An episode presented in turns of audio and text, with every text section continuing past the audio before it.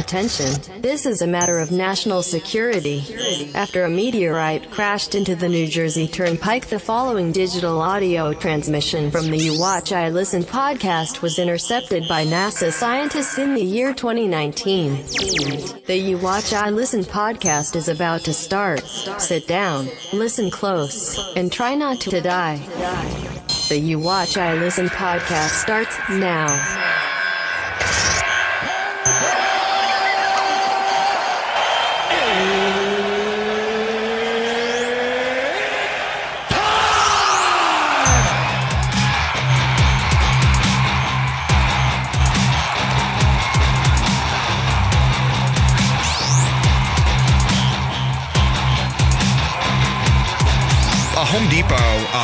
Uh, had to be evacuated for a bomb threat. Oh, fuck yeah. Oh, take it out, take it out.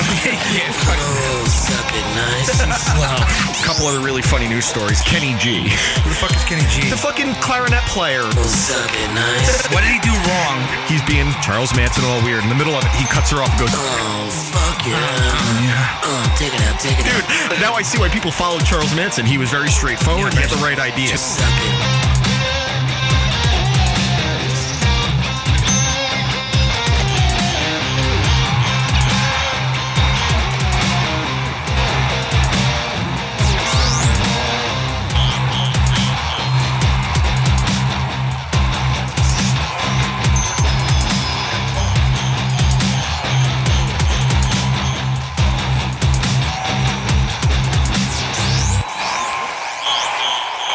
It's time for the You Watch I Listen podcast, and always remember don't sniff it, just do it. Hey, everybody. Welcome, welcome to episode 102 of You Watch, I Listen. Uh, I Taylor brought it up this morning on Twitter. I think the last time we did an actual in studio episode was uh, the uh, the taser and the uh, the ass chocolate or chocolate ass, I guess. Is this ass? is that ass? Yeah. Um, so it is. Uh, I think it's May fifteenth now. Um, we've been doing this for a while. I think it's going to be hard to get back to normal whenever we do that. Whenever that happens. Um, but alas, here we are. Um, this is episode one hundred two of You Watch I Listen. We'll start out like we normally do. Josh, how are you? I'm good. Uh, I broke all my stuff this week, so I had to replace it with new stuff. Now, did you Uh, intentionally break your stuff because you wanted new stuff? No, dude, I was pissed. So I I I, I used the PlayStation Gold headset, uh, and I always liked it. You know, it's a pretty decent headset. So uh, I've had it since the PlayStation 4 came out, so it's a solid four or five five years now. So I'm gonna put it on my head, and I pull it apart to get it over my big fucking dome. And one of the earpieces snapped off when I did that. And like Always it's nothing nice. different. That's just the same. That's just the way that I put it on every day. So I went ahead and I ordered the PlayStation Platinum headset, uh, which is the 7.1 surround sound for favors. You've upgraded your your count hood. I have. Well, I don't turn this into an unboxing show. I hate people that do unboxings on YouTube. Well, no, I'm not. I mean, I'm not trying to, but I, um, I guess I am. yeah, you are. Uh, Taylor, how was your week? Everything's fine. Just been working. Starting to pick back up as uh, people are starting to feel more comfortable going back out. So, normal. Yep, that's good. Um, everything here is pretty much the same. I did have an interesting experience earlier.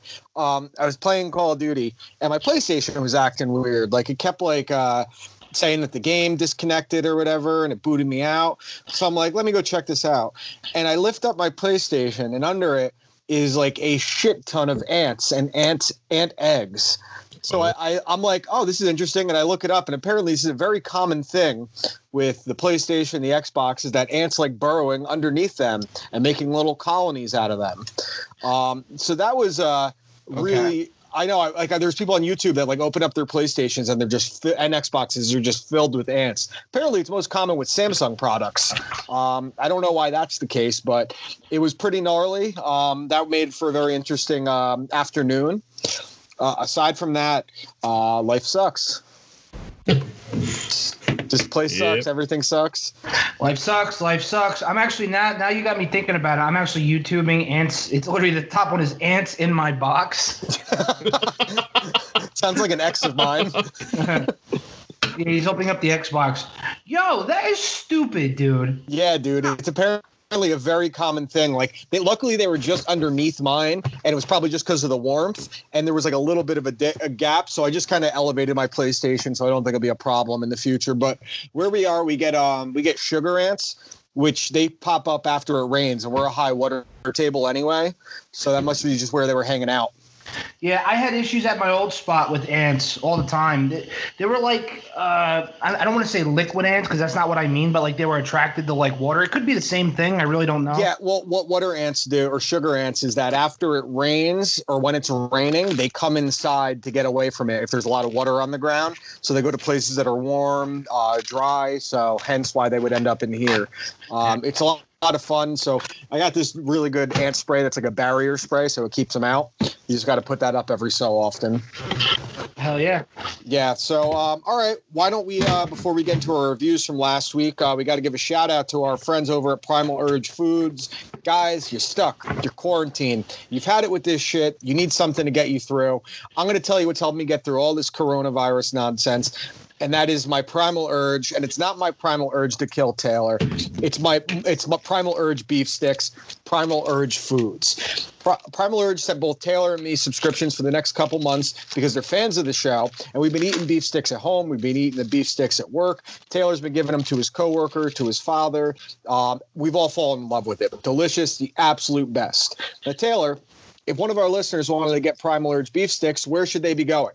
So you go to www.primalurgefoods.com. Use promo code YWIL for 20% off your uh, 20% off your subscription. I realized last week I said YWL. What the hell is that? Yeah, I know. I was like, YWL. And you almost just said prescription as if it's medication. But guys, this is just as good as like an anti-anxiety medication because every time I'm I'm feeling a little itching and I'm jonesing, I get I break open one of these primal urge beef sticks, venison, alligator, just regular beef. It's fantastic. You really can't go wrong. So you go to www.primalurgefoods.com, use promo code YWIL as in the name of the show. You watch, I listen. You get 20% off your subscription meat sticks, guys.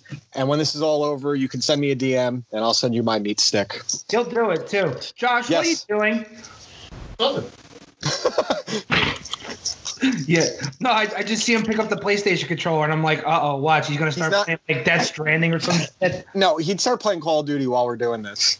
That's fine. I mean, before Yeah. we before we incorporated the video, I was playing Animal Crossing while we were doing this. Did you have you given up on Animal Crossing? I haven't heard you talk Uh, about it recently. Only because when I moved, I, I, didn't- I didn't set up my, my Switch immediately.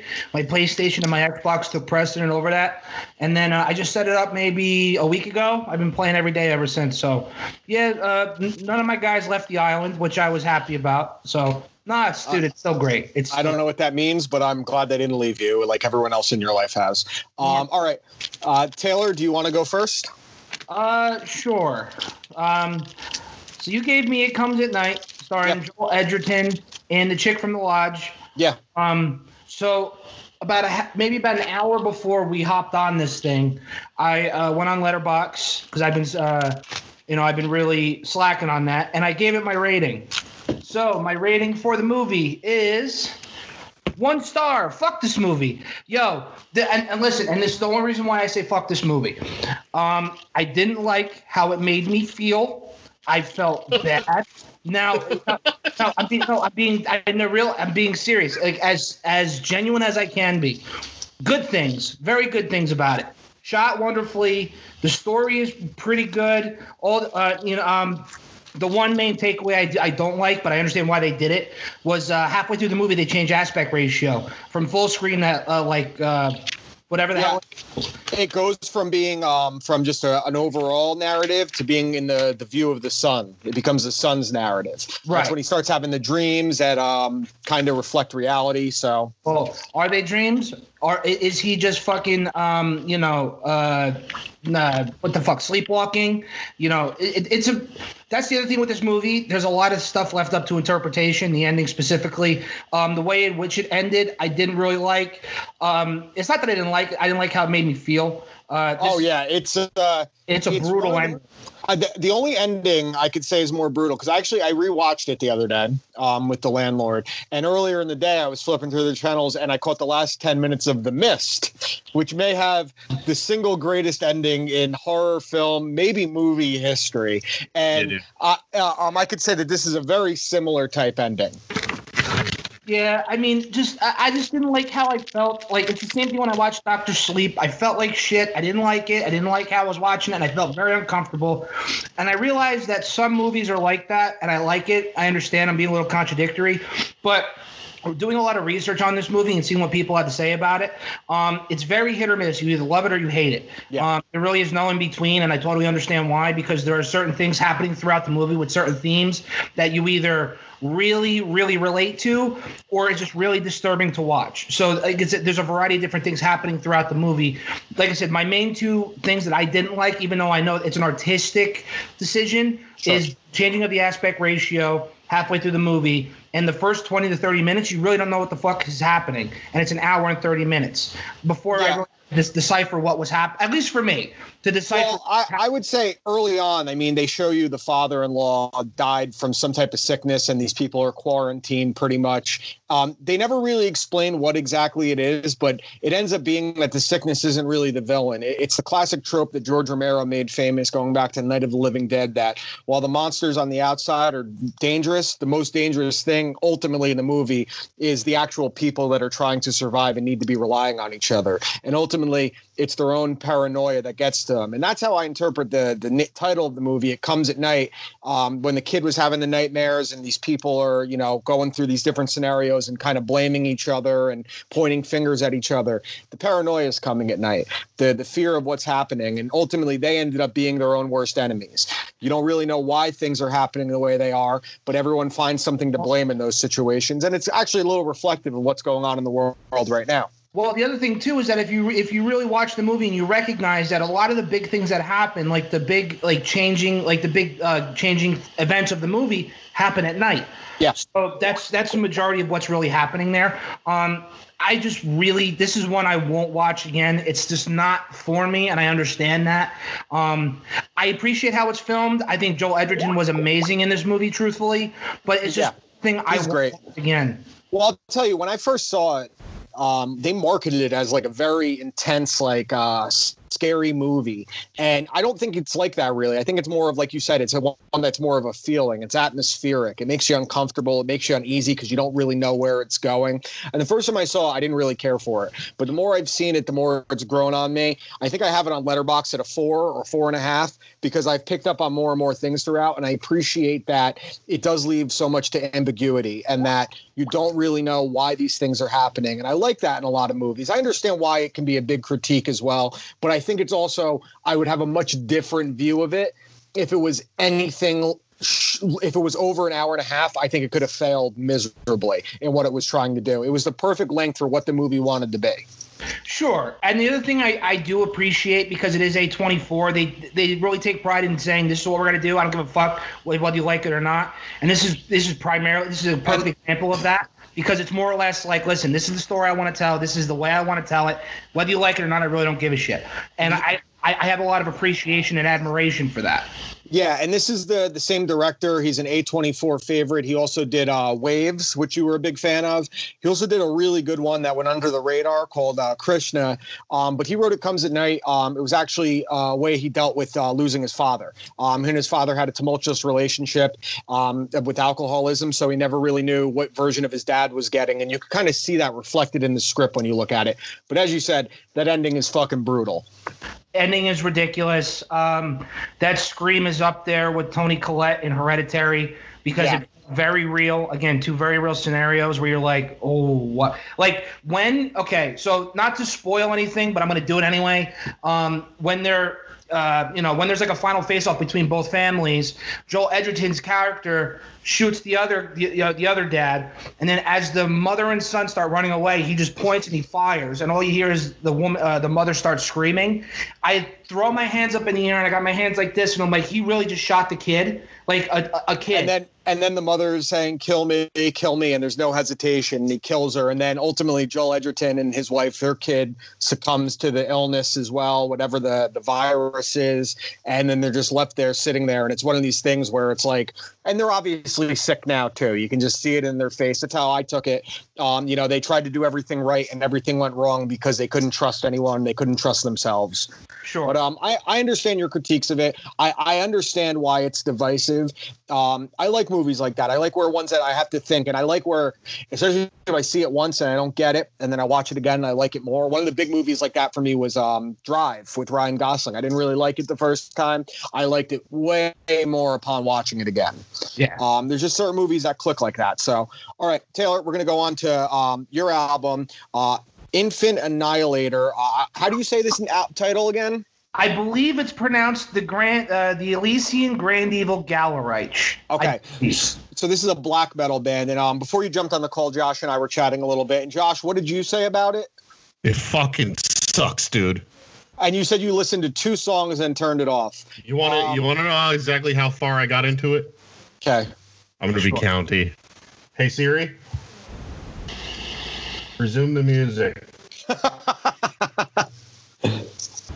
Uh, fuck, it's not gonna do it. Even Siri doesn't want to listen to it. I'm so Um, yeah. It didn't work. You were trying to be a dick and I- it didn't work. I I discovered something listening to this, and I listened to it a few times through. Um, and the biggest thing I discovered is that I fucking hate black metal.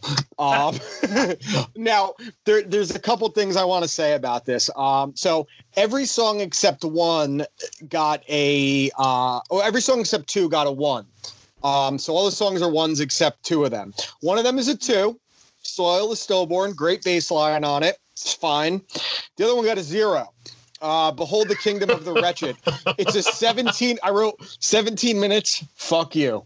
uh, so, so this is the problem I think with a lot of black metal, and I'm actually surprised if you like it, Taylor, because I've heard you say things with music with guys like Marilyn Manson that you don't like the whole goth thing, and I think these guys are a million times more goth than Marilyn Manson. And while I look at Marilyn Manson like a a, uh, a show, he's like a, a Rob Zombie, Alice Cooper kind of thing. These guys are a million times more goth. Their songs are about um, forcing miscarriages, abortions, um, uh, killing children. This is way more dark and gothic than anything Marilyn Manson's ever done. Um, now, musically, they're fine. There's some shit they do that I think is fucking annoying. Why does the drummer not only need two bass drums, but a double bass pedal on both drums? Yeah, dude, that's what I was saying. I'm listening to some of the songs and it's like, It's like, all right, I don't need Listen, it, dude. I don't fucking need it. We, we get it. You're really fast on it. Joey Jordison could do the same thing, and just with a double bass drum pedal, it's fine. You're there, listen. There's no denying that musically these kind of guys are gifted. It does take a certain amount of metal to be able to do these kind of things. I don't like the back and forth, like quick uh, finger tapping with each guitar. I think it, when you do it once or twice, it's cool. When it's every song, it's whatever. And, and again, lyrically, it's just it, this isn't my kind of thing because I get what you're trying to do, but it almost comes off as super heavy-handed. It's, it's like certain types of horror movies where they're only just about the kills and not about building up to the kill itself. It gets very, very lazy. Now, I could understand these kind of guys live are probably sensational because it's such an energy-driven thing. The crowd is into it. You know, I don't really ever want to listen to Gwar, but I saw Gwar live and it was fucking awesome.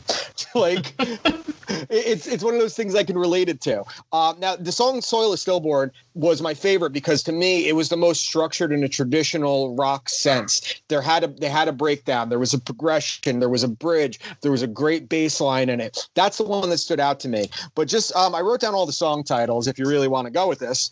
Uh, Unholy Grave Birth, Crucifilth, Motherless Miscarriage, baptized, bastardized, sodomized. I like the idea of those things. Uh, Okay. The one I gave is the 17 minute song I gave is zero, which is another thing about it. About seven and a half minutes through, you think the song's over. But listen, they have more for you because a whole other song starts and it's all in the same song. Yep. so um, that's Behold the Kingdom of the Wretched, Soil the Stillborn, um, pa- Paedolphic uh, Ultimatum, Neutered in Utero, um, Pelt of Innocent Flesh, Blasphemian, and the final title is I think it's like Neapolitan ice cream. Uh, it's it's it's like T- Talimpa Polian Crucifiliation. I think is probably the closest thing I could get to saying that. I just it this kind of stuff just doesn't do it for me. Like I like screaming, but when it's that gravelly stuff where you really I had to actually look at the lyrics as they're singing them to understand any of it. It was like, oh, I get it. Um, Oh, I, I, get. under- I understand there's a, a niche for this, but this just is not me. Uh, based on one song being a two, I'm going to give this a one star review. Um, the one song was good. I liked it. I added to my playlist. I could listen to that one. The rest of these, um, I think there's a reason I never heard of these guys. Um, I, I, I just, I, I don't see how it's enjoyable to. And again, music is subjective. I don't know how how it's enjoyable to sit there and listen to that when there's no substance to it. It's a very. They have a very big cult following. That's what really. Oh, I'm what- sure that's black metal. They um they've ne- like I said last week they've never played a live show because how they play can't be replicated live. Yeah. Um, you know, like uh, uh, that double bass, it can't. You can't. It's quadruple bass. You can't keep it up for a full hour and a half show. It's just not possible. But uh, it's fine. I'm listen. You're not. You're not fucking insulting me because I didn't think I would be. This is some shit that like I heard it through the grapevine because I watched a video of Post Malone listening to it. I'm like, the fuck is Infant Annihilator? And I go back and I listen and I'm like, it's just for the fact that it's absolutely ridiculous and I've heard nothing like this before in my life is why I'm still intrigued by it. But I don't. This isn't like I listen to it every day. Like it's too much even for me, dude. Yeah, it's it, there's nothing in there that I find uh like again musically if you if you're a guy that's a musician and you're trying to find ways to broaden your horizons to come up creativity, I understand why you'd listen to it. Um, because it's different. You're not going to find anything on the radio that sounds like this um, for good reason. But you are finding another branch of music. There's got musicians listen to just about everything, so I get it from that perspective. But there's nothing here that really does it for me. That's fair.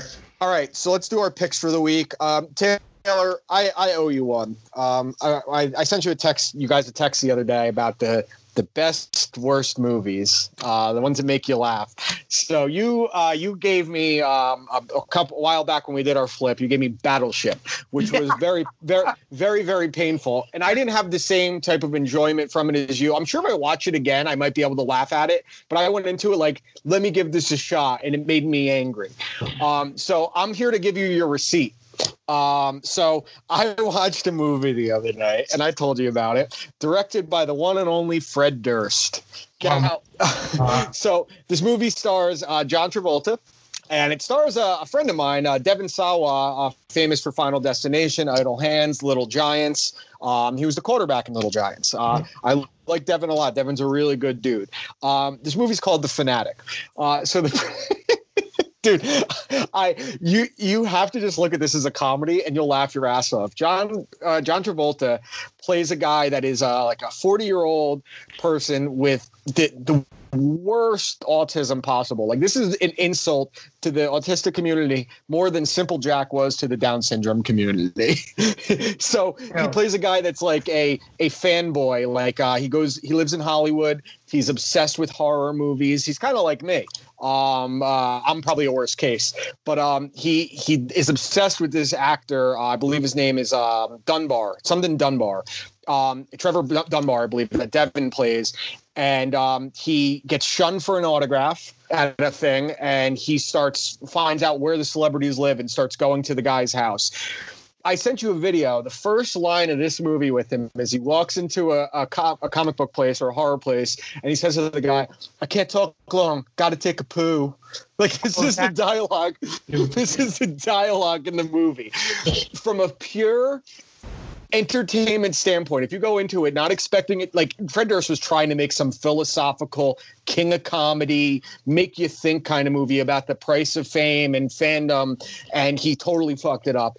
If you look at it as a comedy, John Travolta deserves all the awards because he was hilarious. It was right, so. so uh, I'm looking this up right now, and um, I, obviously it's a super limited run. This movie only made three thousand dollars at the box office. yeah, Three yeah. thousand one hundred fifty-three dollars from fifty-two theaters, an ultimate box office failure, and it has Yeah. an approval rating of sixteen percent on Rotten Tomatoes. dude. I That's from terrible, dude. So the way I, I would describe this movie, it, it reminds me of The Room or Mac and Me or Troll Two. Mac and Like it, it's like one of these ones where you see that they were trying to make something serious and they didn't realize that they were making something hilarious. Now, what's funny is, and I'm not just kissing his ass because I know the guy, but Devon was really good in his role. The writing was just so bad, the directing was so bad. The role he was playing of the celebrity that was being harassed by a fan, he was really good. Um, but John Travolta, it, it's crazy. I was talking with the landlord about John Travolta. When you think about his career from he was in Carrie and then his big, you know, come on the scene with Saturday Night Fever, which is a really, really good movie and it's a really fucked up movie. And then he just started making bomb after bomb. He did Get Shorty, really good. But his career renaissance came with Pulp Fiction. So when he has the right writing, he he's really good.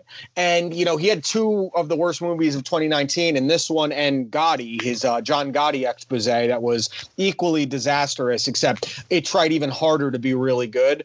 Um, so I think I just want you to get something that you don't really need to think about something really stupid. You could sit there, you could have a couple drinks and laugh at how bad and how funny this movie is without even trying to be. And trust me, if you don't laugh at this, uh, there's gonna be something wrong with you. But I know you well enough that you're gonna laugh at how bad it is. Fair enough. I was gonna say the other thing too is that like the the movie poster looks pretty sick though. The concept of it is really good because he's a guy. It basically tries to be a horror movie with this, and horror movies often try to convey social type messages. If you look at Get Out and Us and movies like that, um, it, Fred Durst just is. You know, there's actually one of my favorite scenes in it is when Devon Sawa is driving with his kid, and they're like talking about things. He goes, "Well, listen to music." Here's the stuff I liked when I was young. Here's some Limp Bizkit. And he blasts it. And it's literally a 30 second scene of him driving, listening to Limp Bizkit. It's like, all right, Fred, nice little plug there. Did it to himself, fucking. All right. So the Fanatic is the pick for this week. Cool. And then for my pick this week, it's so funny. We're literally just I like like eye for an eye these last two weeks. Really, really heavy, ridiculous shit one week. Really, really nice, different, fun loving stuff this week. I'm gonna give you Goldfinger's album Hangups from 1998. Hell yeah. Um, this Hell is, yeah. This is the one with Superman on it. Um, I'm giving you Goldfinger in honor, in honor And we're gonna talk about that. We're gonna talk about that soon. of them rele- of them saying that they're going to re-release Tony Hawk Pro Skater one and two with pretty much the original soundtrack. Um, so yeah, Hang Ups, 1998. Um, like I said, this is the one with Superman on it. That's probably their most well-known song outside of 99 Red Balloons, one of the best cover songs of all time. Hell yeah. Um, this is really just a fun record. Uh, it's ska punk, so you can dance to this. You know, you can bop your head to it. You know, it's fronted by at now, but at the time, legendary John Feldmann as a music producer. Um, he's actually turned Goldfinger in a bit of a supergroup now, which is pretty cool. Um, Mike Herrera from MXPX, Phil Sneed from Story of the Year, Cyrus Bolooki or Travis Barker on drums. Um, but this is prime Goldfinger. This is the you know this is the late '90s. You got uh, you know the prime ska punk coming out of here. This is right around Mighty Mighty Bosstones Reel Big Fish in their prime. Hell so yeah. ska was a really really big thing back in the '90s. Um, but this album is just fun from start to finish. Obviously, you got Superman. Um, I want to I want to highlight two other songs. One is called Question, and the other one is called I Need to Know just fun songs you could bop your head to. Um, again, not much to think about and digest here. Um, it's just one of those records where it's just fun to listen to. You roll the window down, you fucking blast that shit Oh yeah. Miles an hour. I, I love every. I I've heard a, a solid amount of Goldfinger. There's a good chance I've heard a lot of the songs on this album anyway. But I'm excited to listen to it start to finish because everything I've ever heard by Goldfinger, I'm a big fan of. Hell yeah! And like I said, John Feldmann, goddamn legend, that guy. Hell yeah, hell yeah. Um, all right, uh, cool. So there are our picks for this week. Uh, is Vince calling in? Did we set that up? Next week, Okay, next week. Got it. Cool. All right, guys. Uh, what did we watch this week, Josh? Um, I didn't watch anything this week. All right, you're watching. The, you have. You wait. You have to watch the Fanatic this week because you bailed on the movie last week, motherfucker. You're watching the Fanatic. What movie we did I bail on last week? The Lodge. Oh, okay, fair enough. yeah, you Yeah, were you- you- well, okay. I for Josh, I forgot too. It's fine. Yeah, All right. you're watching. You're watching. I've been I've been I've been replaying the entire Assassin's Creed fucking You every game put it down. from the beginning. You could put it down to watch a fucking hour and a half piece of shit. You piece of shit. Which, which one have you been playing? Have you been playing the Ezio collection? Uh, I just finished that the other day. I started Assassin's Creed 3 remastered the other day. Remastered is fun. Three was my least favorite until I played Unity, um, and then I played Odyssey. Fuck Odyssey. That level grind is so stupid. You need to like level up ten times before you can even fucking push the story forward. I'm over it. But the new Assassin's Creed, where your goddamn Viking looks great. Yeah, that it does does. look really good. Um, Taylor, what have you been watching? So I watched a bunch of shit this week, and I'm really I'm really excited to talk about it. Sure. Uh, one I mentioned to you, I might have watched it two weeks ago, and I forgot to mention it. But uh, I watched Train to Busan. Hell yeah, hell yeah. It is, like I said to you, it's what World War Z should have been, Yeah. and it's one of my it's it's easily one of the best zombie films I've ever seen in my life. It's, It's, that funny. good. It's funny you said that with World War Z because I had the landlord watch World War Z a couple weeks ago because she never saw it and she's like, "It's good, I get it. There's just not much to really care about. It had no heart. Like Train to Busan had so much heart to it, so much going on. It, it- it's such a fun fucking movie. Yeah, well, see, Train to Busan ruined because I liked World War Z when it came out. I But like I like World War Z too. It's a fine movie. No, and, and, then, and then I read the book, and then the book kind of ruined it because I, I understood what you didn't like about it initially. Then I watched Train to Busan, and now it's ruined forever. And well, here's the thing with World War Z. If it was called anything but World War Z, if it was just called Brad Pitt Escapes, it's a good movie. It- it's it's a really it's a really good movie. But the only thing it has in common with the great Max Brooks novel World War Z is the title. Nothing else in common. Different zombies, different scenario. I think. I honestly think World War Z is next to impossible to adapt unless you're doing a Netflix series because the concept of it is different parts of the world. It's different different events and how they overcame the zombie apocalypse. So th- what they did was fine. If it was named anything else, you could have had a great original zombie movie. It didn't need to be called World War Z. But Train to Busan was just so well done. There's another really good one. It might be on my Plex. That's um, a Japanese zombie movie that's amazing as well, called One Cut for the Dead. If you want something similar, a really cool original concept called One Cut for the Dead. All right, I'll scope that out. And then on top of that, I watched. I mentioned it to you earlier today, but uh, I watched the Beastie Boys documentary. Yes, I heard it's amazing. A lot of fun, very unorthodox, very Spike Jonze is, if you understand what I mean by that. Um, and like I and I, I wrote a um, a little review on it on Letterboxd. Okay. It's it's such a free flowing, fun run uh, running history of the Beastie Boys that's narrated by Ad Rock and Mike D, with a very nice paying tribute to, to MCA. Um, you know, it's interesting because you get an initial touch on like you know obviously they were the at the beginning of Def Jam with Rick Rubin and shit. Rick Yeah. Was technically the fourth Beastie Boy if you think about Yeah. it. Um, sure. diving into Russell Simmons and shit like that. So um, it was beautifully done. I loved every second of it. And even if, and I said, even if if you're a fan of music, you'll like it. If you're a fan of the Beastie Boys, you'll be an even bigger fan of the Beastie. Yeah, I'm about it. Um, it's so funny you just mentioned Spike Jonze, obviously because of the Beastie Boys thing. Because on my time hop, either yesterday or today, was one of my drunken like rants. Um, and it was about how I was drunk watching the Fatboy Slim music video, Christopher Walken in it, that Spike Jonze directed, which is Weapon of Choice. It's a great music video, great music video. Um, so have you been watching anything else, or is that about it? That's about it. Well, I mean, as far as TV is concerned, um, I because I'm really into Brooklyn Nine Nine. I understand, you know, you have your gripes with Andy Samberg. I get that, but Sure. v- very funny show. I, I like it a lot. I finished about seven seasons with the eighth coming out on Hulu next year, so that'll be fun.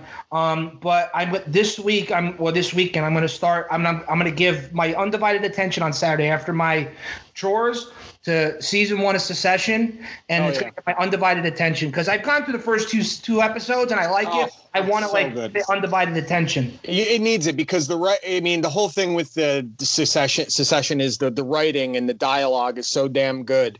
Um, so I'm excited to doing that. Um, I'm in the middle of uh, doing a watch through of Peaky Blinders uh, the whole way the first time. Peaky I like it a lot. fun, I think man. it's It's fun. I think I think it's really good. Uh, amazingly enough, and I love uh, Cillian Murphy. I think he's great. I think he's the worst one on the show right now. I'm only into season two, but I think the problem that I have with the show like this is that there's no character arc. It's just kind of like this is who he is. He hasn't changed so far. It's only two two seasons in, which is fine. I love the way it's filmed. It's it's quirky. It's funny. It's a little campy, but I am enjoying it so far. Um, I did watch, uh, and Tom Hardy's also on Peaky Blinders. I watched Capone this week. Um, Capone's awesome. It, it's awesome. The critics that are have- shitting on it are fucking it stupid. on- did you put it on Plex? Yeah, it- I put it on Plex that morning, the second it was available. I'll dude, probably it- watch that this week too. But like I, I said it in the group chat, a lot of people don't like it because they said it's over the top. I don't know. I gotta well, see. it's it's supposed to be because it's you can't do the the era of Al Capone they're going with is the last year of his life when he had dementia from neurosyphilis. He had neurosyphilis since he was 12 years old, and he was completely deteriorating. And it goes through his delusions and the things he's seeing. There's multiple scenes where he shits himself. It's so out of control. It's so bonkers. It's like a like a wacky horror gangster movie almost. It's not horror, but there's a psychological element to it. Tom Hardy is so good and he just commits to like like a, an over the top Pacino kind of like which is kind of how you had to play Capone at that point. But it was dude, it was really good. Like it was fun. And Justin even texted me today. He's like, I saw some critics shitting on it, but then the critics that he trusts, specific people and people he knows that he trusts, all loved it, which is the boat I was coming from. I think critics they I think gangster movies in general, there's two genres that I think get unfairly criticized. Um, is the gangster and the western, because I think gangster movies have such a trope that have been, um, you know, that Francis Ford Coppola and Martin Scorsese have said this is how you have to do them, more or less. And then the western has been done by you know Clint Eastwood's of the world, the um, uh, the guy that did uh, all the spaghetti westerns, Once Upon a Time in the West, um, whose name is slipping me now. But um, Sergio Leone. yeah, Sergio Leone. Um, so then you look at like gangs, uh, a western that I think is really good, a modern western, and Lawless got shit on by critics, and Lawless was a good time. I, that I don't get either. Lawless is a very good movie. because it was too campy and it was almost too modern and uh, self-aware. And i i think that's one of the things that the charm of a movie like lawless. So i think people went into this. It's a movie about al capone and they don't want to see their gangsters weak and helpless. They want to see him tough and ruthless and killing. This is about being in Al Capone's head when he was completely deteriorating and stuck in with his memories and his mindset. Hardy was awesome at the bare minimum, and that's the same thing the bad review said. Tom Hardy's fucking awesome in it. But Tom Hardy, Tom Hardy's Uh, great in everything. They also they showed so they showed him in Alcatraz too and shit, like in his cell or no? No, no, he was out of prison his last year of his life. He was at his home. Um, could you hit the light for me? I'm sorry. I'm getting it's getting dark in here. Um, no, it, it's, it talks about how he just got released from Alcatraz because they deemed that he was no longer a threat to society. Um, so it's about him being home. Uh, it's got the uh, the woman that plays his wife is the the main girl from Freaks and Geeks back in the day. She was in Grandma's Boy. Um, she's currently on Dead to Me. That's on Netflix. That is apparently fantastic. With wasn't wasn't, wasn't she Hawkeye's wife in Avengers? That chick? Yes, yep, yep, her, Yeah. yeah. Yeah. Uh, she's in it, plays his wife. Uh, She was the- in what's? Scooby Doo, dude. She played Yes, she was Thelma. Um, who else? The guy from Twin Peaks, Kyle MacLachlan, is in it as well. There's a bunch of people you'll reckon. Uh, Matt Dillon's in it. So there, there's some really good stuff. It's a really, really strange movie. I decided the other night I wanted to watch Anchorman for the first time in years because we were playing Call of Duty last week. Josh was like, "I just killed that guy," and I said, "Yeah, Josh killed a guy." killed the guy with the trident. So I Rick, watched where, Rick, where did you get a grenade? I don't know. he says it even faster than that. It's funny. He goes, I don't know. yeah. Dude, so I put on, I liked Anchorman too. It made me laugh. It was stupid. Anchorman was very funny. Like when Steve, when Brick is talking at his own funeral or whatever. Like There, it, it Yeah. embraced being stupid, but the part that made me laugh and realize it was ahead of the game was when he was at Champ's uh, chicken place. chicken You know in what the the, the chicken they call bat, chicken of the cave. You know what they call cat? You know what they call cat? Chicken of the rail yard. Dude, it's it's it's so ridiculous. And I'm watching the uncensored, the uh, the unrated version, which is even funnier. So the funny thing is too with Anchorman, I my, my mother rent, rented Anchorman for me when I was like thir- however old I was. Like I was like on the younger side. That came out when Josh and I were like in tenth grade, I think. Yeah, I think I was in. So I'm three years younger. So I was in like eighth grade, seventh grade, whatever. Yeah. Well, I watched it for the first time on my own. I hated it. A lot of people did it first. A lot of people did. and I was like, and but then like I go to school and everyone's like quoting word for word. I'm like, people like this piece of shit. And then I watched it with a group of friends for the first time, and it changed the game.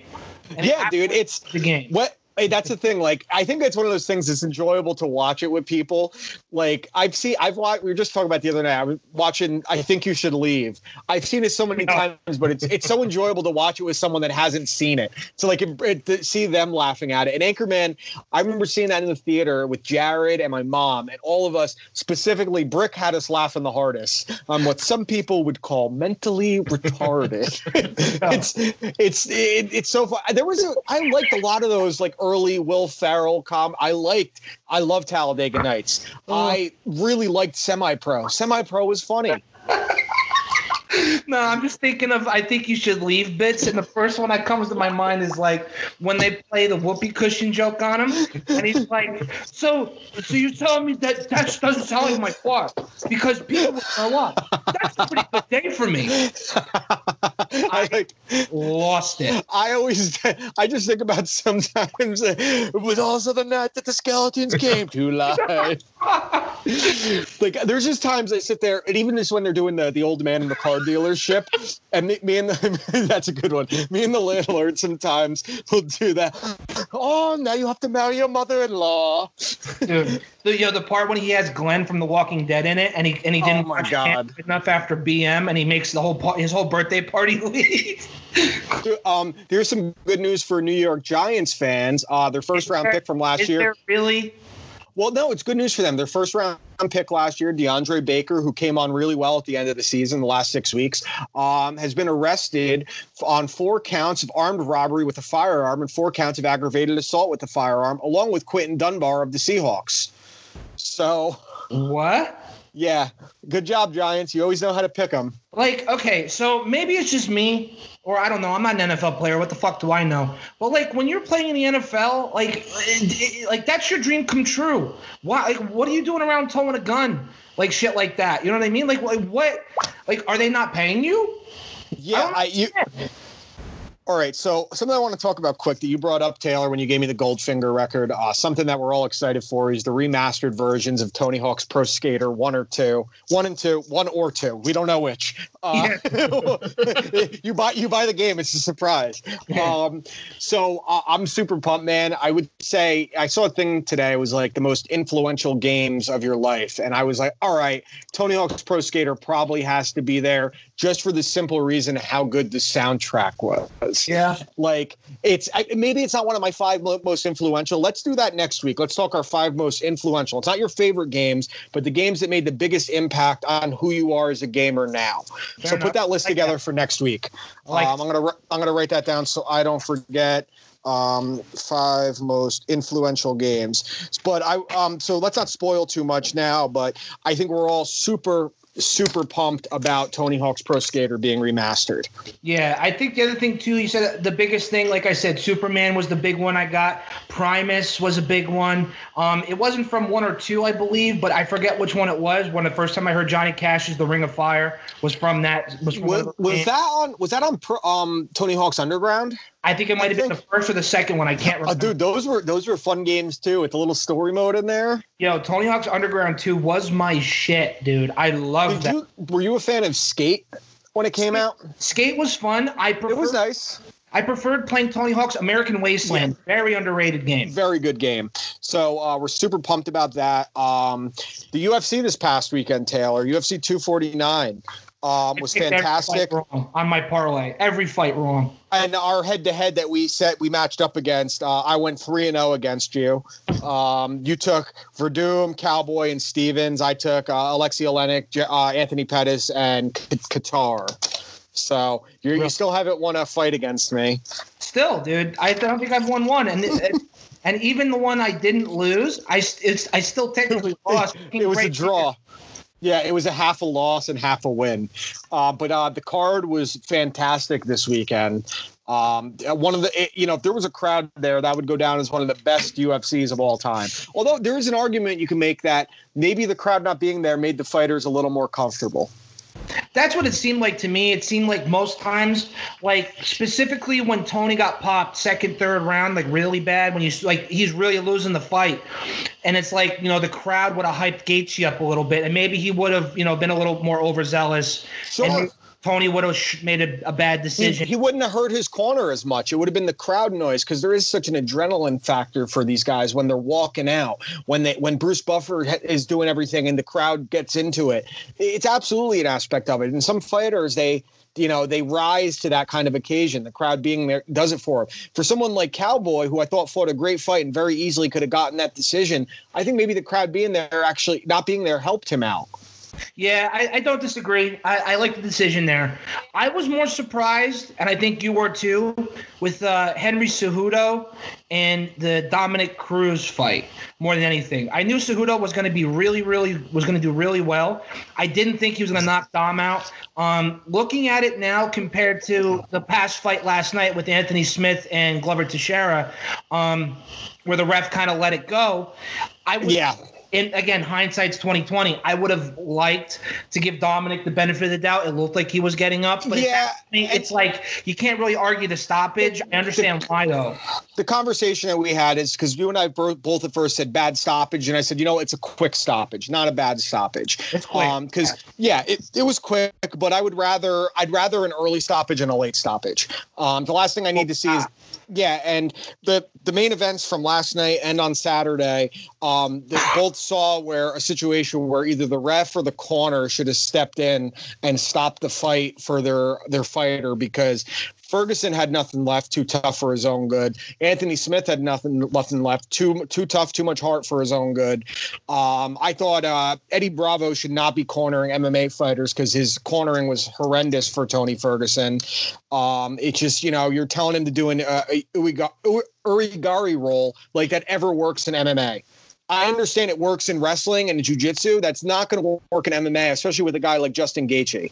Yeah, I heard him call that out, and I was so surprised because that's something I don't, I haven't really heard of before. You would think he would just maybe take a regular shot or try to pull guard on him at some point, but he just never did. How about a clinch to a takedown or clinch and pull a guard? Um, now, really quick, I needed to uh, pivot for a second. Uh, Josh, the landlord wanted me to ask you that if you're on the podcast, how come you were the, he goes, oh no, how come you were the first person to look at her story if you're on the show right now? Oh, I mean, I got my computer set up. I got my phone. I got, I'm a fucking. I'm just a producer. I don't I'm talk just that much. I sit over here. I make the audio happen. Uh, yeah, that is true. That is your job. Um, you know, no one wants like I love Boomer and Gio, and I like Al Dukes. I don't need him talking the whole time. Fact. Exactly. When- I, when don't he need to chimes be, in. I don't need to hear myself talking the whole time. I'm, I'm perfectly happy sitting over here and uh, speaking when spoken to. That's fair. Uh, Taylor, I saw something an article for you um, that I I wanted to get your take on. So, um, as the world is slowly starting to open its doors again and things are going to start happening again, one of the things, and probably the thing that you're most excited about, is going back to concerts, I would say. I fucking knew it. Okay, so there are some new concert safety guidelines. And you know what these guidelines are not going to allow? Moshing. Moshing and crowd surfing, which Doesn't matter. I, I'm not worried about. Cra- uh, that's the thing. They're going to be actually having security like on the floor, and they're going to be trying to maintain. Because the thing is, these events are going to have less capacity. A place like Starland is only going to allow 30% of its capacity in, and they're going to have people there spread out, so you can't do mosh pits. They're basically equating it to how security measures changed at airports at nine after 9/11. Um, so you're going to be going to a concert and just have to be like this. It's not going to last long. I'm telling you right now. It's not. I mean, last. it's it's going to last as long as there isn't a vaccine, more or less. It's not going to last long. I'm telling you right now. The first show back, there's going to be a huge fucking pit, and then they're going to stop the show because they're not going to let kids pit. The And only way they're gonna they're gonna kick everyone out. Yeah, exactly. I'm telling you exactly what's going to happen specifically. You're with probably right. Music, because I've seen it happen before. I've been at small shows where there's maybe Oh yeah, yeah. and shit just goes down. It's what's going to happen. You can't have Vane, you can't have Knocked Loose, you can't have Dioda's Murder play a show and not have people fucking throwing Absolutely hands. true. It just No, doesn't it- happen. It, it listen. If you're telling me that it's gonna be like uh, fucking uh, uh, Jimmy Eat World, I like Jimmy Eat World. No, there's not gonna be a mosh pit. If it's Third Eye Blind, there's not gonna be a mosh pit. But if you're telling me like uh, there's a Slipknot concert, you're fucking right. There's gonna be a mosh pit. Dude, I, I I went to go see Jimmy Eat World years ago, and someone tried to start a pit to "Hear You Me," which is like this slow. yeah, right. Yeah. What is it? Melodic. angels like, lead you in. Yeah. like, I'm like, what are you doing, dude? Get out of here. Yeah, it's gonna Uh, be but- interesting because that whole dynamic. But that's even better than what I've heard. I've heard that there's not going to be any live music till almost the end of 2021, which is something that's really, really disturbing to me. Um, just um, there's a good chance there won't be concerts until 2021. The Hollywood Bowl just canceled their entire 2020 slate for the first time in 98 years. Yeah, and And the Hollywood Bowl is a major venue. and I and, and I get, you know, you can have those rules for, you know, big stadium tours, arena tours, even for stand-up comedy. That I understand. I totally get it. But when it comes to the when it comes to the small shows, the two, the 2000 cap rooms, the, the the the thing that makes those shows so memorable and so great is the in, the way the band interacts with the crowd and how the crowd is really participating with the band th- throughout the show. Well, So that's if- that's the thing. Like, if the things I'm hearing is that most of these venues are going to probably have to go to a 25% capacity, and that means that for a 2,000 person venue, it's 500 people. Yeah, but the, but here's the thing: no band is going to make good money off of those tours. No. sales Well, are that's- It's happening all over the place. That's why you're seeing all these different bands start these Patreon accounts. By the way, big Patreon and big fan of Spanish love songs. Their Patreon is great.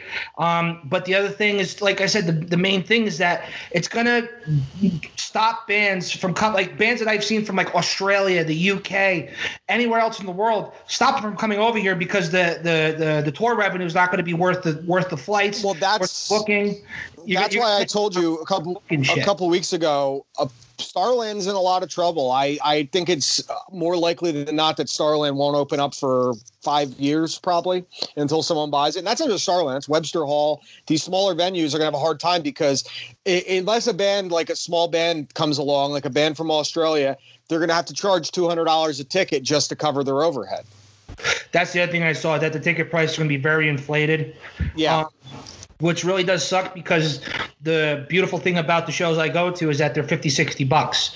Yeah. You know, that's what that's what makes them great. thir- 25 30 bucks sometimes and Yeah. so it's it's gonna it's gonna change dramatically so we just got to keep our fingers crossed on that front um there, there's something i wanted to discuss i posted this on facebook yesterday um but it's been making the rounds about mike tyson that he's coming back he's gonna fight he's gonna do an exhibition why they, i love i finally agreed with dana white about something that he would try to make sure mike doesn't do it because mike tyson should not be fighting i don't care how good he looks in hitting pads Well, anyone can look good hitting pads. That I agree. Muhammad Ali was hitting a speed bag when he was in his fucking seventies, and right. he was still able to hit a fucking speed bag. it was just as bad as when they wheeled him out at the Marlins Park and they had to start a Yeah. lead chant. That was bad. What What about when he was doing the the New Year's ball and he pressed it late, He pressed it late. Early, a little early actually. and if there was anyone that looked just as bad as Dick Clark, it was Muhammad Ali.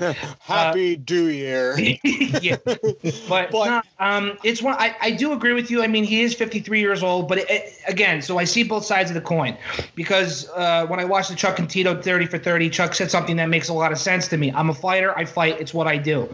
Now I get that side of it, but this is also the same thing. Like we saw Anthony Smith last night, or we see corner stepping in.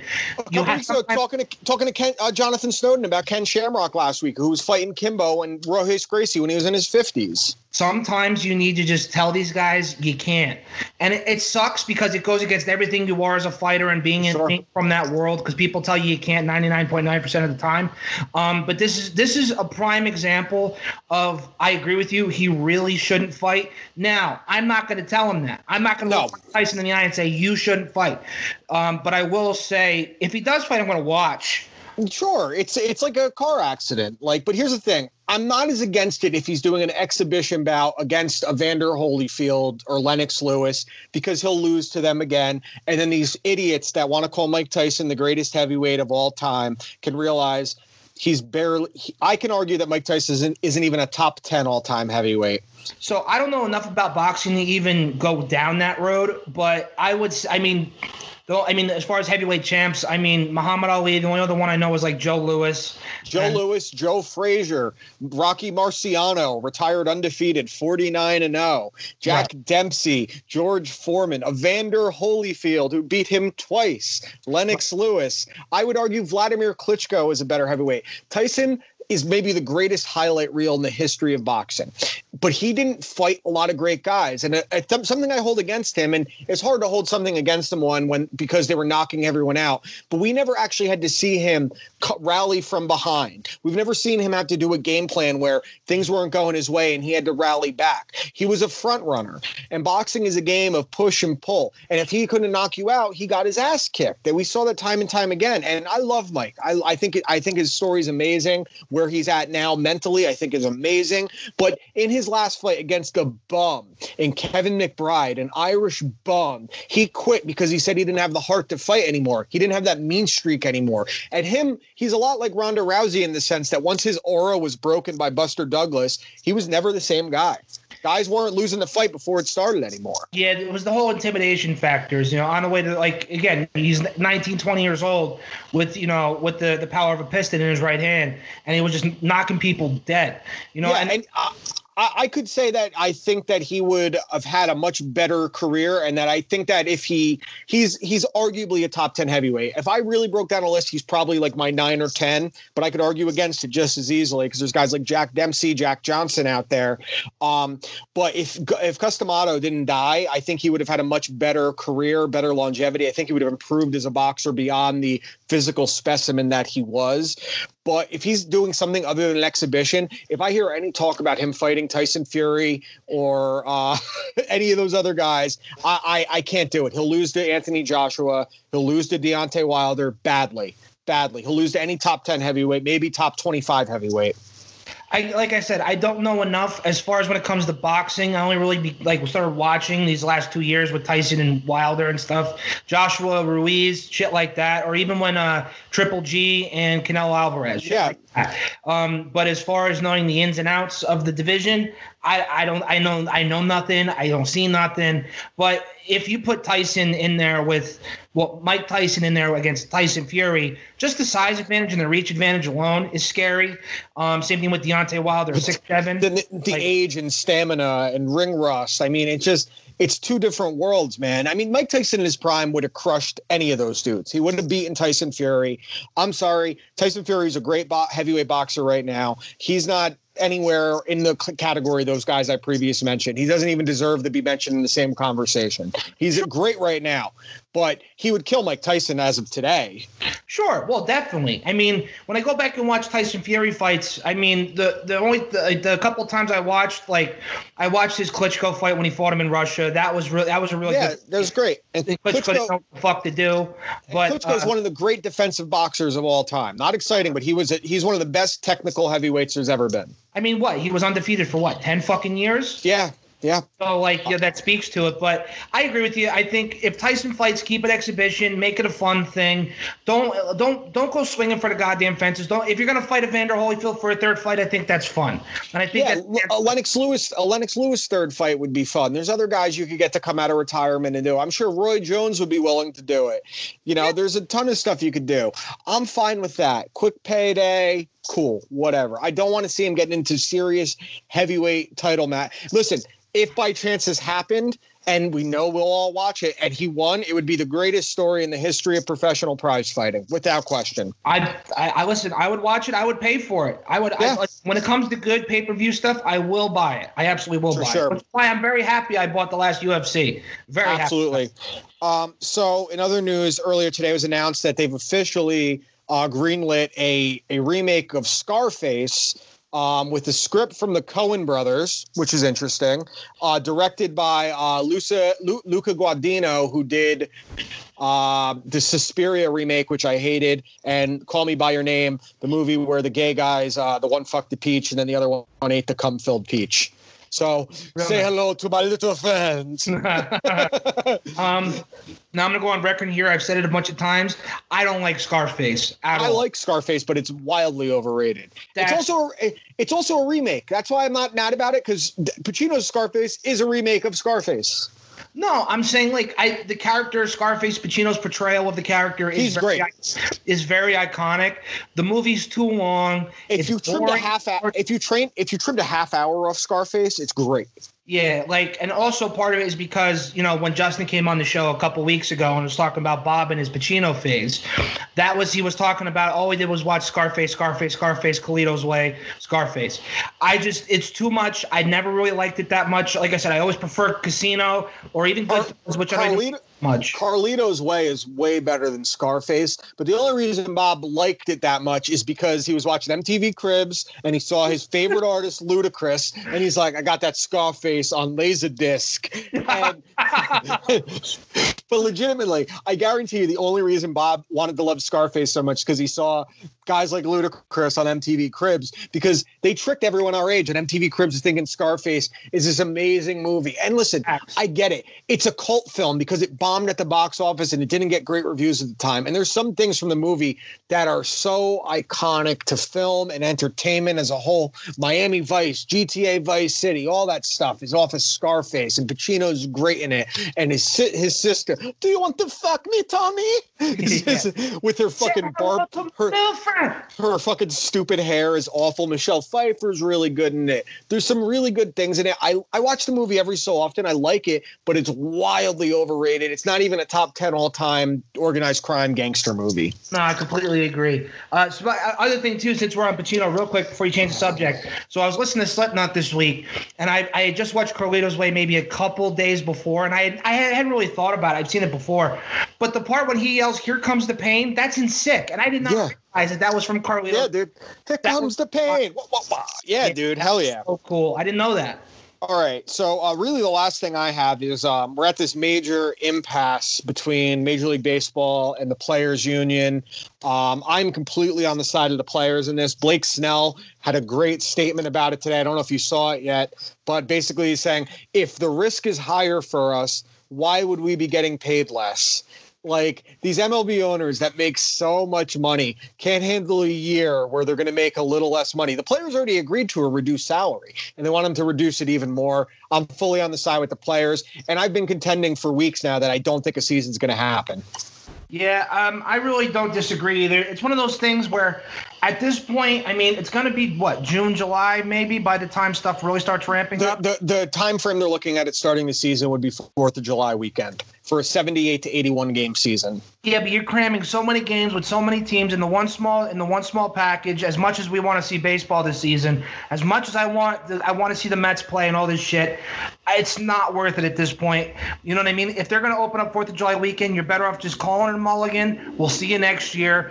Give everyone one full year just to recoup, just hit the reset button and come back strong next year. But that's one more fucking year that the Nationals are the World Series champions. I'm not happy about it. Bullshit. Well, the the thing that like is is crazy to me is that the the owners think that arguing over their billions uh, is is feasible and won't hurt the game of baseball when 35 Americans are out of work right? 35 just 35 Americans. 35 30 yeah that's why they're having so much trouble with unemployment. There's only 35 people going for it. 35 35 million Americans are out of work and these billionaires have to keep their billion like I, I I think that's a really bad optic, and I could see it having a major blowback on the game of baseball, similar to the lockout that happened in 1994 that took the home run race between Mark McGwire and Sammy Sosa in the summer of 1998 to save it. Which we're getting a really good ESPN 30 for 30 about that in a month. Yeah, I can't wait for that. So this is what he said. I kind of he goes, bro, if I'm risking my life, what do you mean I should? Uh, it should not be a thing. It 100% should be a thing. If I'm gonna play, I should get paid the money I signed to be. Uh, I should I signed to be getting paid. I don't disagree with that. You signed a legal document stating that you are owed this amount of dollars for this season. Now, granted, this this is like a very unprecedented thing that we're all experiencing, so I understand Yeah. this much. But at the same time, then you don't sign these guys to eight hundred million and they dollars and they already they already took a pay cut. This is the crazy thing with the pay cut that they wanted the players to take uh, now. The highest played paid player in baseball this year would be Prince Fielder. He's been retired since he retired in 2016. What the fuck does that mean? Well, it's just like how the, uh, you have deferred payments, and he was signed through a certain amount of years, so you still have to pay him. He would become the highest paid player in baseball with the reduced salaries, with the way the owners want it. That's I think- yeah it's uh, i i just i hope they can figure something out because i think it would be so good for baseball and for the country if you get it going but they want to squabble over you know m- making sure they remain billionaires. Listen we're a capitalist society. I get that to an extent but you know you already asked these guys to take less money. They agreed to it. Now you want them to take less money again so you can maintain your profit margin. You guys are billionaires without a baseball team. You'll remain billionaires without the getting the revenues from people coming to the games. And who knows? Maybe after 30 games, they say people could start coming back, and then the revenue goes back up. I, I just think they're handling it very, very poorly. It's, it's a very bad PR stunt, is what it seems to me, because it seems like the owners are putting this out there and they're try, they're trying to, at least what it seems like, they're trying to paint the players as being incredibly selfish by not Yeah. wanting to a pay cut when you know That's what they do. When like like you said 35 million americans on unemployment a lot of people taking pay cuts essential personnel not getting certain things that they should be getting Well, paid at least, at least, uh, you know, you have the great Mark Teixeira saying the player should just take a bigger pay cut. The guy that made over 290 million dollars in his career. that guy needs to shut the fuck up Talk, when he was talking about the steroid shit you were juicing the fucking gills too dick fuck you Yeah. All right. Well, that's about it. I that I have. You guys have anything else for this week? No, I'm good. Uh, nothing really this week. Um, I'm just hoping. So I, I, I mentioned it weeks ago. I've been trying to get my streaming uh, my streaming channel together. But what's what's happened once this you know once everything that's going on happened. Um, is that the price of certain webcams, capture cards, the equipment, you know, was bought out and was absolutely jacked up. So now, like your run of the mill webcam from Razer for 99 bucks is now going for 350 on Amazon and eBay. So Supply and demand, baby. and I understand. I get it. I was late to the party, so um, I'm still trying to work those kinks out, working on OBS and shit. So once that is set up, and once honestly these prices go down, um, I'll be streaming immediately on PlayStation, Xbox, and PC. So I can't wait to get that fucking shit started. And I'm gonna be streaming on YouTube and Twitch. I'm gonna try to figure out which is better. Uh, yeah. I mean, I, I can't say because I've never streamed my gaming before. Um, I've I've streamed me yelling at people playing Halo Three before. You have um, the yes. saying a lot of dirty, dirty words. Um, but all right, uh, Josh, do you have anything else? Uh, nope. All right, uh, are we gonna play some Call of Duty later tonight? Yep. All right, Is- Josh, is- my, my one request is if you could upload it tonight so I can get right to it tomorrow morning. Just upload right, this shit today. All right, g- g- uh, give me an hour then. Let me uh, take care Yeah, of that's everything, and then we'll play That's- Call of Duty. Because you know what happens is like every week we say, "All right, let's play Call of Duty" after we get off, and then we play, and then I fall down a rabbit hole, and it's three o'clock in the morning, and I'm like, "Fuck, I never finished Yeah, the so upload now. Let me know when you're ready to play Call of Duty, and I'll be ready. All right. All right, guys, this is episode 102. You watch. Wait, wait, wait, wait, wait, wait, wait, wait, wait. What? We forgot uh we forgot our title contest. Oh, Oh, no, yeah. no, we um we're gonna do that on Facebook and Twitter. I don't. Okay. I want to say it right here. I want it to be a social media interactive thing. Whoever comes up with it, they can even call into the show that week. So we'll get something set up for that. Oh, I think Um, you wanted to. ju- I think you wanted to do between the three of us for today's episode title. No, no, just come up with some. I, dude, I can't come up with anything with that bullshit. That bullshit black metal title. No one can. They could barely All come right. up with that album title. Just come up with no, something. I'm saying so. Uh, my idea was for this coming week, we we put the the titles out on Twitter, Facebook, and then whoever Yeah. comes up with the best one, right? Yeah, Okay. yeah, that's All fine. Um, yeah, I, I don't care. Just call this move this uh, episode black metal ass. I don't care. Elysian Grandeval Gallerites comes at night. no, call it Burt's black metal. All right, episode 102, 102 You watch, I listen. Uh, I'm Dan. I'm Taylor. I'm Josh. You're Thank at. you, to Pri- thank you to Primal Urge Foods. We'll see you guys next week.